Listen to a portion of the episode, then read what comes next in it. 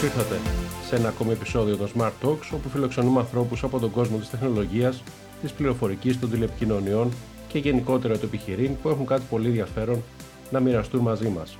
Σήμερα έχω τη χαρά να φιλοξενώ την κυρία Βάντα Γιαναρά, Managing Director της Digital, με την οποία θα συζητήσουμε για τις υπηρεσίες που προσφέρει η συγκεκριμένη εταιρεία, την υιοθέτηση νέων τεχνολογιών από παραδοσιακούς τομείς, την ανάπτυξη της AI, την ελληνική αγορά, τις ευκαιρίες καριέρας και το μέλλον. Κυρία Γιαναρά, σας ευχαριστώ πολύ που είστε εδώ.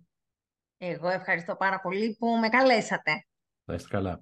Δώστε μας αρχικά μια εικόνα για τις δραστηριότητες της, της digital, τις υπηρεσίες που προσφέρει και τους τομείς στους οποίους στοχεύει, αν θέλετε.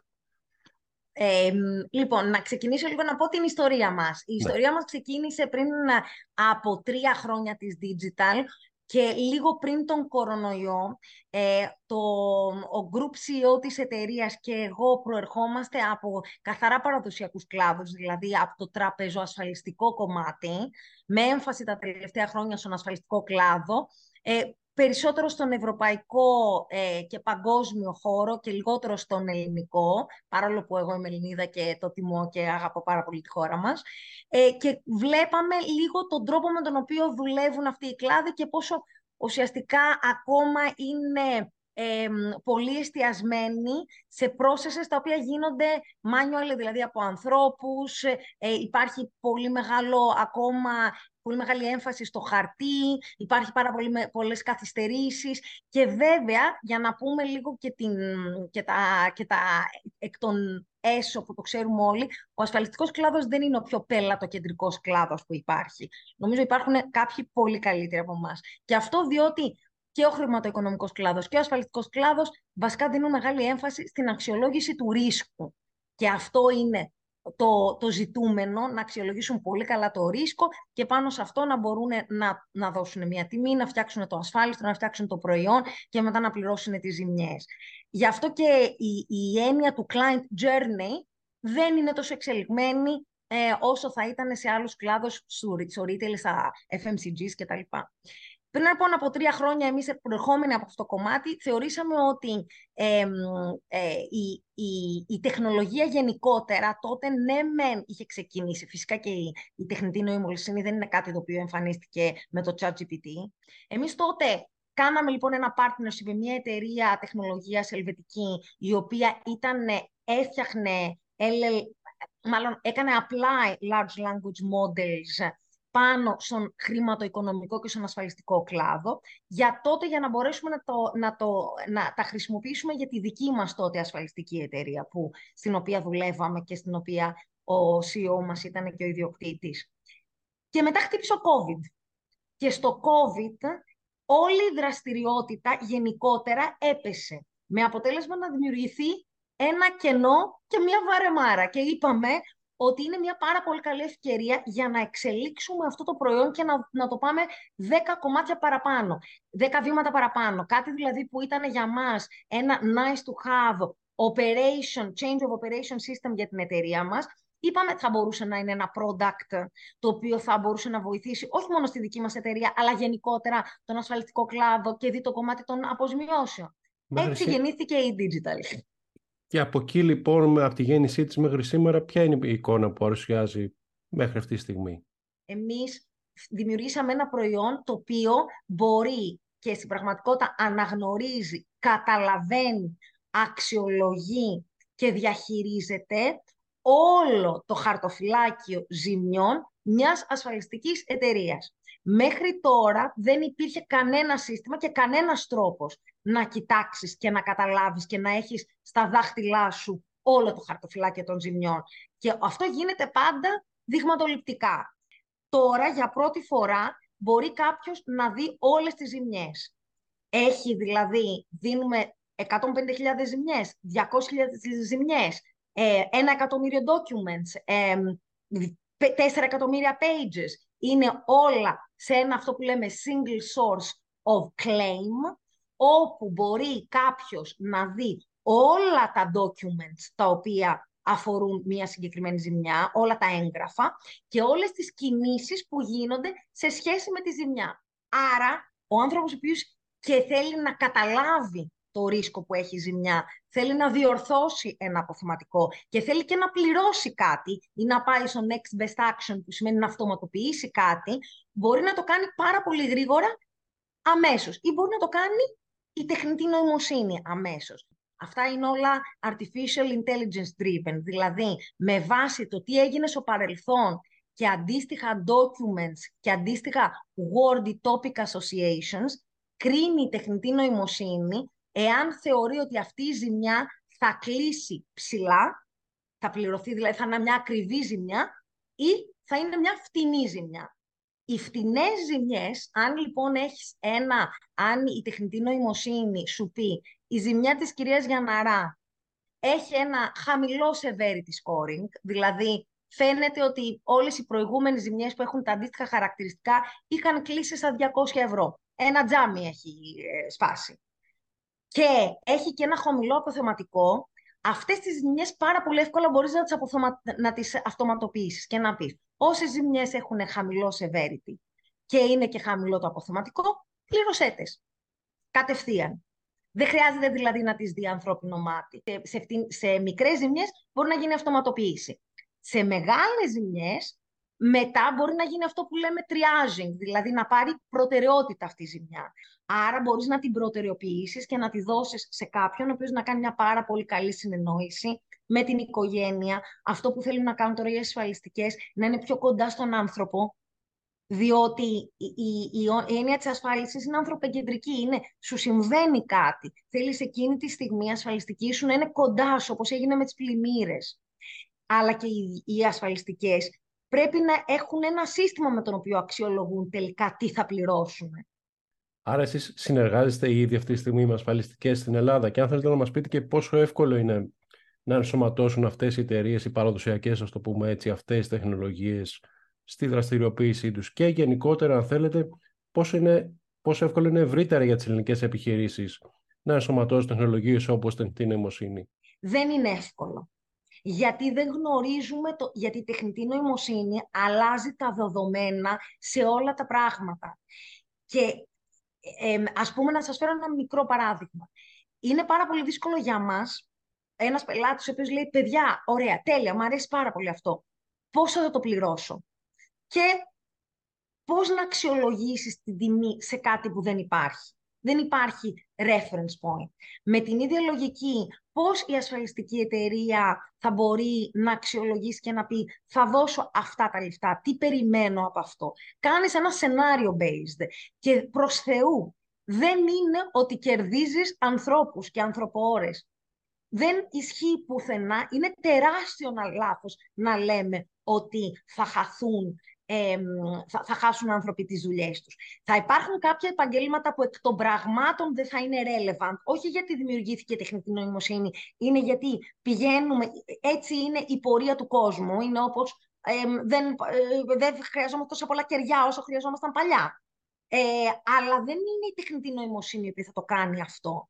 Η, αντιθέτως, ο ασφαλιστικός κλάδος έχει έλλειμμα από, ε, από στελέχη.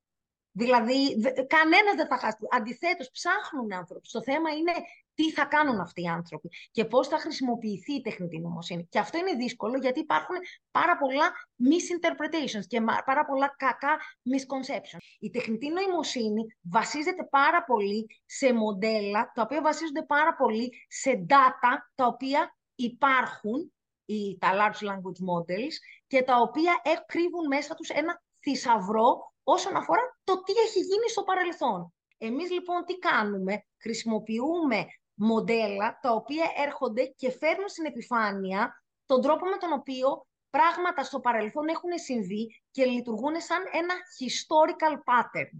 Αυτό λοιπόν σου λέει ότι εάν 200.000 άνθρωποι ή 200.000 ζημιές που είχαν κοινά χαρακτηριστικά έχουν κλείσει ή έχουν τακτοποιηθεί με αυτόν τον τρόπο, chances are είναι ότι αντίστοιχες στο μέλλον θα έχουν αυτά τα χαρακτηριστικά. Οι περισσότερες από αυτές. Αυτό μέχρι τώρα δεν μπορούσε να συμβεί και έτσι μοντελοποιείς. Και όταν μοντελοποιείς κάτι, μετά έχεις πολύ καλύτερο accuracy, μετά μπορείς να βρεις πολύ συγκεκριμένα πράγματα που ψάχνεις κτλ. Είναι ένα φανταστικό εργαλείο για να φέρνεις στην επιφάνεια και να βοηθάει τους ανθρώπους να κάνουν τη δουλειά τους καλύτερα. Ή να κάνουν πράγματα που ποτέ στο παρελθόν δεν μπορούσαν να κάνουν. Αυτό λοιπόν από μόνο του είναι πάρα πολύ δύσκολο, αλλά είναι δύσκολο η, η ασφαλιστική εταιρεία να καταλάβει πού ακριβώς, γιατί υπάρχουν τόσα πολλά πράγματα που μπορεί να αλλάξει. Από πού θα ξεκινήσει. Άρα αυτό που θα έλεγα είναι να, ε, οι πελάτες να είναι λίγο πιο και ανοιχτοί στο να ακούσουν και να καταλάβουν επίσης ότι, και αυτό το κατάλαβα εγώ πρώτη, εγώ έρχομαι από το business side. Στο business side η έννοια του ρίσκου και η έννοια του insecurity, δεν ξέρεις τι θα συμβεί, δεν υπάρχει. Θέλουμε να ξέρουμε πάρα πολύ καλά, να προβλέψουμε πολύ καλύτερα τι λεφτά θα πάρουμε τον επόμενο χρόνο, ποια θα τα revenues, ποια είναι τα κόστη μας. Είμαστε πολύ control freaks η, η τεχνολογία και το artificial intelligence και όλοι οι άνθρωποι που δουλεύουν σε αυτό είναι ακριβώς το αντίθετο. They know by default ότι είναι trial and error. Για αυτούς είναι daily activity. Δεν υπάρχει τίποτα σίγουρο. Το δοκιμάζουν, κάτι θα λειτουργήσει, κάτι δεν θα λειτουργήσει. Την επόμενη μέρα θα το κάνουν redeploy, θα το αλλάξουν. Είναι λοιπόν ένα completely different mindset. Αυτό το mindset με το κλασικό business mindset πρέπει να έρθουν και να δέσουν μαζί, αν θέλεις, τα καλύτερα. Πρέπει και, και ένα παραδοσιακός κλάδος να καταλάβει ότι there are limitations. You have to try and fail and do it again. Και κάποια δεν θα δουλέψουν, κάποια δεν θα δουλέψουν με τα controls που θέλεις. Και η τεχνολογία και οι άνθρωποι του technology να έρθουν και να καταλάβουν ότι το business χρειάζεται να έχει κάποια δεδομένα. Πρέπει να ξέρει τι να περιμένει. Αυτό λοιπόν είναι δύσκολο. Γενικότερα πέρα από τις ασφαλιστικές και με βάση την έτσι, ευρύ ανάπτυξη της generative τεχνητής νοημοσύνης στους τελευταίους μήνες, ποια γνώμη για όλο αυτό, υπάρχουν έτσι κίνδυνοι, υπάρχουν προκλήσεις; Ναι, ε, ε, καταρχήν θέλω να πω ότι εγώ είμαι σαν άνθρωπος πάρα πολύ positive και δεν φοβάμαι και δεν φοβήθηκα ποτέ και δεν θεωρώ ότι η συζήτηση περί ότι η τεχνολογία θα έρθει και θα υποκαταστήσει τους ανθρώπους, ε, θεωρώ ότι είναι πραγματικά ανόητη. Η, η, τεχνητή, η τεχνητή νοημοσύνη είναι αποτέλεσμα της ανθρώπινης νοημοσύνης, είναι δικό μας παιδί. Εμείς το φτιάξαμε. Όπως μεγαλώνουμε ένα παιδί και μπορεί και αυτό να ξεφύγει, έτσι και η τεχνητή νοημοσύνη μπορεί να ξεφύγει. Σίγουρα όμως έχουμε εμείς τη δυνατότητα ως γονείς και να το φέρουμε και να το μαζέψουμε. Κάποιες περιπτώσεις μπορεί να μην το καπάμε τόσο καλά, τις περισσότερες περιπτώσεις όμως θα το φέρουμε στα νερά. Ο άνθρωπος και το, το μυαλό του ανθρώπου είναι μακράν πάνω απ' όλα και δεν Άρα, συζητείται. Θέλει κάποιες δικλίδες ίσως. Θέλει δικλίδες, ακριβώς. Αυτό λοιπόν τώρα είμαστε σε αυτή τη φάση. Να το κάνουμε regulate, να καταλάβουμε πώς λειτουργεί. Σαφώς υπάρχουν θέματα bias, δηλαδή γιατί όπως σας είπα, εδώ ο υπολογιστής δεν έχει άποψη. Εάν του δώσεις στοιχεία, τα, τα data σου διαβάζει. Αν τα data είναι biased, τότε και τα μοντέλα θα είναι biased. Πρέπει λοιπόν να μπορεί αυτό το human in the loop, δηλαδή να μπορεί να μπαίνουν οι άνθρωποι και να επεμβαίνουν πάνω σε αυτό, φυσικά. Πάντα πρέπει να υπάρχει supervision. Πάντα πρέπει να υπάρχει over, um, overarching ο άνθρωπος πάνω σε αυτό. Απ' την άλλη, δεν χρειάζεται να κοντρολά... Ας πούμε, όταν οδηγούμε ένα αυτοκίνητο, δεν σταματάμε κάθε φορά να ανοίγουμε το καπό και να βλέπουμε αν έχει λειτουργήσει σωστά, έχουν λειτουργήσει σωστά ο κινητήρας. Χρειάζεται όταν δεν πάει κάτι καλά να σταματήσει και να πει: OK, για να δούμε πού ήταν το πρόβλημα στο, στο μοντέλο. Να καταλάβουμε να το κάνουμε fix. Άρα θέλει και εμπιστοσύνη των ανθρώπων περισσότερο στην τεχνολογία και πάντα η έννοια του η τεχνολογία είναι και πρέπει να είναι κάτω από την ανθρώπινη δικαιοδοσία και από, την, και από το ethical κομμάτι. Αυτή η ρύθμιση λοιπόν ποιος θα πρέπει να την κάνει κατά τη γνώμη σας και αν θέλετε, ποιος θα πρέπει να είναι και ο ρόλος του κράτους σε όλο αυτό; Έχουμε δει διάφορες πρωτοβουλίες και από την Ευρώπη και από την Αμερική πάνω σε αυτό το ζήτημα.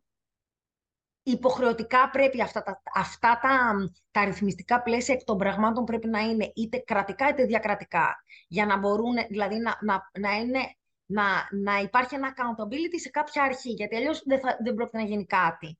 Ε, Θεωρώ ότι, ε, επειδή έχουμε μιλήσει με αρκετούς regulators και στην Ευρώπη, ότι περιέργως οι regulators δεν είναι καθόλου αρνητικοί στη χρήση τέτοιων τεχνολογιών. Οι regulators σου λένε χρησιμοποίησε την τεχνολογία, απλά κατέγραψε τι χρησιμοποιείς και πες μας πώς ακριβώς ελέγχεις το ρίσκο.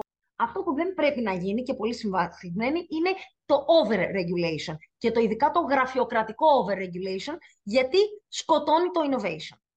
Αυτό το καινούριο λοιπόν, προς τα πού βλέπετε να κατευθύνεται η τεχνολογία, ποια τα trends έτσι, που θα μας απασχολήσουν τα επόμενα χρόνια, οι καινοτομίες, ειδικά για το επιχειρήν; Καταρχήν υπάρχει το predictive και το κομμάτι του diagnostic, diagnostic predictive και το generative.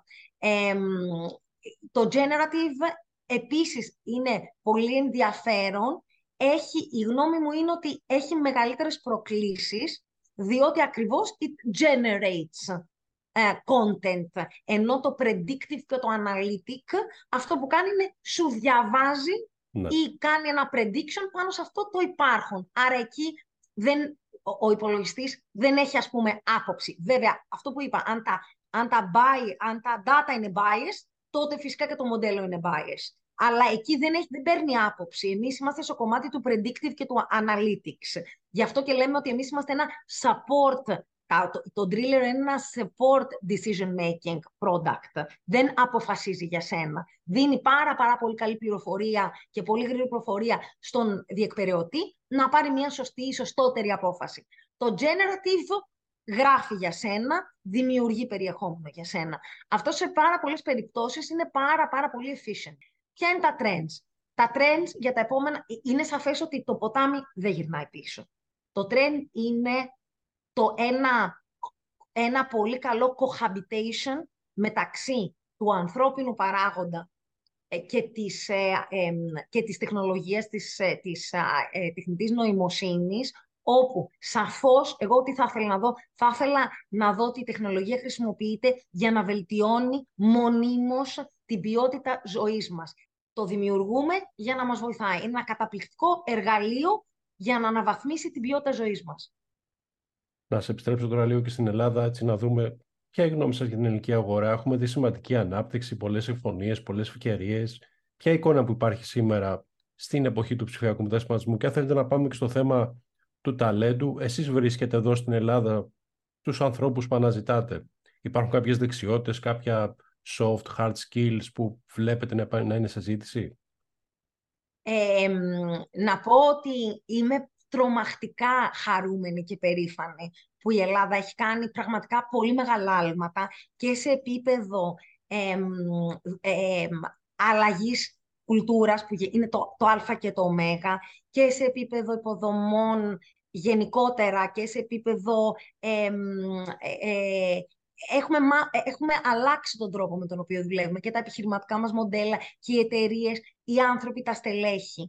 Και το λέω αυτό διότι όντας Ελληνίδα και δυστυχώς δεν είμαι και πολύ μικρή, έχω δει πριν από 10 χρόνια το, το dissatisfaction και, το, και, την, και την απαξίωση που είχε η Ελλάδα και τα στελέχη στο εξωτερικό. Και το έχουμε ζήσει στο πετσί μας να πάμε, ενώ έχουμε είμαστε, είμαστε και έχουμε εξαιρετικά στελέχη. Εξαιρετικά. Ο λόγος που η Digital ήρθε από τη Γερμανία στην Ελλάδα είναι γιατί δεν βρίσκεις και τι ποιότητες των ανθρώπων και ποιότητες στελεχών που έχεις στην Ελλάδα. είναι πάρα πολύ ευέλικτα τα στελέχη μας, με την καλή έννοια. Και αυτό δεν πρέπει να το, να το χαρακώσουμε. Είναι ανταγωνιστικό πλεονέκτημα το γεγονός ότι οι Έλληνες θα σκεφτούν την πατέντα γιατί κάτι δεν λειτουργεί και θα βρούμε κάτι άλλο να το κάνουμε. Τεράστιο ανταγωνιστικό πλεονέκτημα στους καιρούς στους οποίους ζούμε. Οφείλω να πω ότι τα καινούργια skills υπάρχει ένα έλλειμμα γενικότερα, δηλαδή software engineers, software developers, data scientists, ε, ML engineers κτλ. Όσοι έχουν αυτού του είδους τα skills, μπορώ να πω ότι και Έλληνες και ξένοι πληρώνονται σχεδόν το ίδιο ε, πρέπει και να βγαίνουν περισσότεροι άνθρωποι. Θα ήθελα να δω περισσότερες γυναίκες και στον ασφαλιστικό κλάδο και στον κλάδο της τεχνολογίας. Και επίσης δεν χρειάζεται να είναι όλοι να γράφουν κώδικα.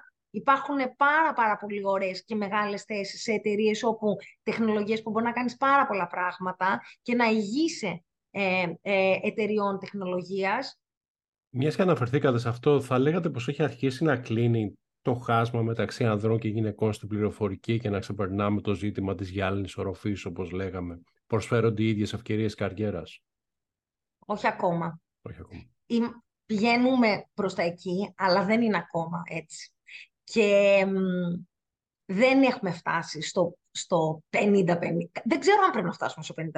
Εγώ δεν είμαι υπέρ του να δίνονται χάρες στις γυναίκες, για να λέμε. Θεωρώ ότι, γιατί πιστεύω ότι ο, ο, the, the, the, the best should get the best job.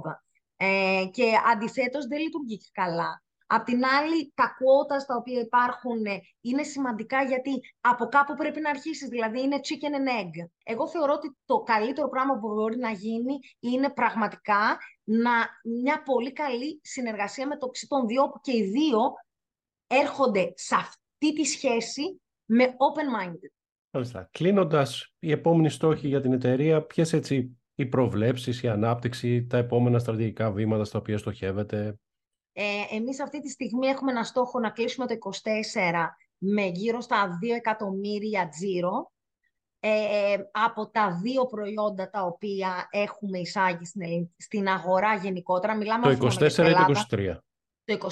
Το 23, τελειώνει. Ε, το, όπου ε, αυτή τη στιγμή, αλλά μιλάμε σε, σε διεθνές επίπεδο, ε, η, τα δύο προϊόντα αυτά είναι το Grabber, που είναι μια λύση ε, intelligent document processing. Αυτή είναι εξαιρετικά χρήσιμη για την ελληνική αγορά. Γιατί έρχεται και χρησιμοποιεί AI ε, και machine learning και computer vision για να μπορεί, να μπορεί το, η τεχνητή νοημοσύνη, ο υπολογιστής να διαβάζει standardized πράγματα ή semi-standardized πράγματα, δηλαδή όλα τα PDF που παίρνουμε, τιμολόγια, ε, order forms, όλα αυτά που έχουν κάποιο είδους standardization, να τα διαβάζει και να μπορεί να κάνει extract από μόνο του τα values, να μπορεί να τα βάζει σε Excel, να μπορεί να τα διαχειρίζεται, να κάνει summations, τα λοιπά, πληρωμές, χωρίς, δηλαδή όλη η διαχείριση των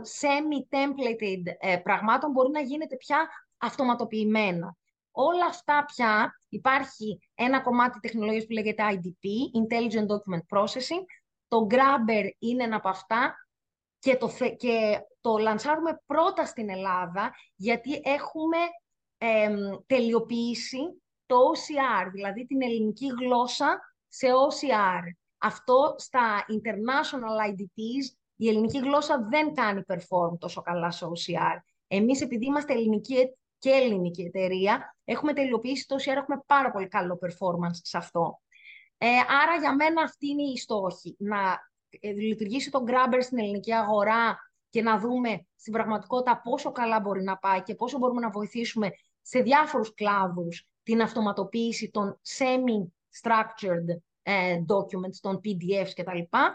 Και να μπορέσουμε να, ε, να φέρουμε τα, τους, τα revenues για την επόμενη χρονιά. Έχουμε και κάποια άλλα πράγματα καινούργια που σκεφτόμαστε, αλλά αυτή τη στιγμή δύο καλά προϊόντα, πολύ δυναμικά και εκεί δίνουμε βάση.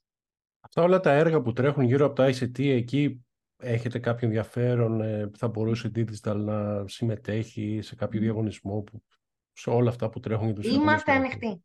The door is open. Όποιος θέλει να μας μιλήσει ή να δει πώς μπορούμε να αξιοποιήσουμε, γιατί ε, κλείνοντας θέλω να σας πω ότι ένα από τα πιο ωραία σχόλια που μου έχουν γίνει είναι μίλαγα κάποια στιγμή σε ένα συνέδριο και έρχεται ένας, ε, έτσι λίγο, στο μεταξύ, η ασφαλιστικός κλάδος είναι ένας παραδοσιακός και το να έχεις 30-40 χρόνια στην, στην αγορά θεωρείται παράσιμο. Εγώ δηλαδή που είμαι μόνο 10 χρόνια είμαι πιτσίρικη. Λοιπόν, έρχεται λοιπόν κάποιος και μου λέει πω πω, ε, κάνετε αυτό το πράγμα. Μου λέει πόσα χρόνια κάνετε τεχνητή νοημοσύνη; Λέω είμαστε τώρα στα 2,5 χρόνια. Πω, μου λέει, δυόμιση-τρία χρόνια τεχνητή νοημοσύνη. Είσαστε βετεράνοι. Λοιπόν, είναι αλήθεια αυτό το πράγμα. Είναι κάτι πάρα πολύ νέο. Και επειδή είμαστε στο δικό μας το μυαλό, με αυτό ασχολούμαστε, η αγορά δεν είναι ακόμα εκεί. Η αγορά ακόμα αρχίζει και καταλαβαίνει τι γίνεται. Υπάρχει πεδίο δόξης λαμπρό για όχι μόνο και για την Ελλάδα και για το εξωτερικό, για το πώς στην πραγματικότητα αυτά τα έργα θα γίνουν, θα υλοποιηθούν και θα φέρουν και αποτελέσματα. Οπότε πάρα πολύ θα ήθελα να είμαι μέρος αυτής της αλλαγής και στην Ελλάδα και όποιος θέλει να μου μιλήσει, είμαι εδώ. Είμαι η Βάντα. Κυρία Γιαναρά, σε ευχαριστώ πάρα πολύ. Και εγώ πάρα πάρα πολύ. Στη διάθεσή σας για ό,τι θέλετε. Ευχαριστώ πολύ που μου δώσατε την ευκαιρία να κάνω μια πολύ ωραία συζήτηση. Και στο Ιπανιδίνη. Να είστε καλά. Είχαμε μαζί μας την κυρία Βάντα Γιαναρά, Managing Director της Digital. Σας ευχαριστούμε πολύ. Ευχαριστούμε και εσάς που μας παρακολουθήσατε. Ραντεβού στο επόμενο επεισόδιο του Smart Talks. Γεια σας.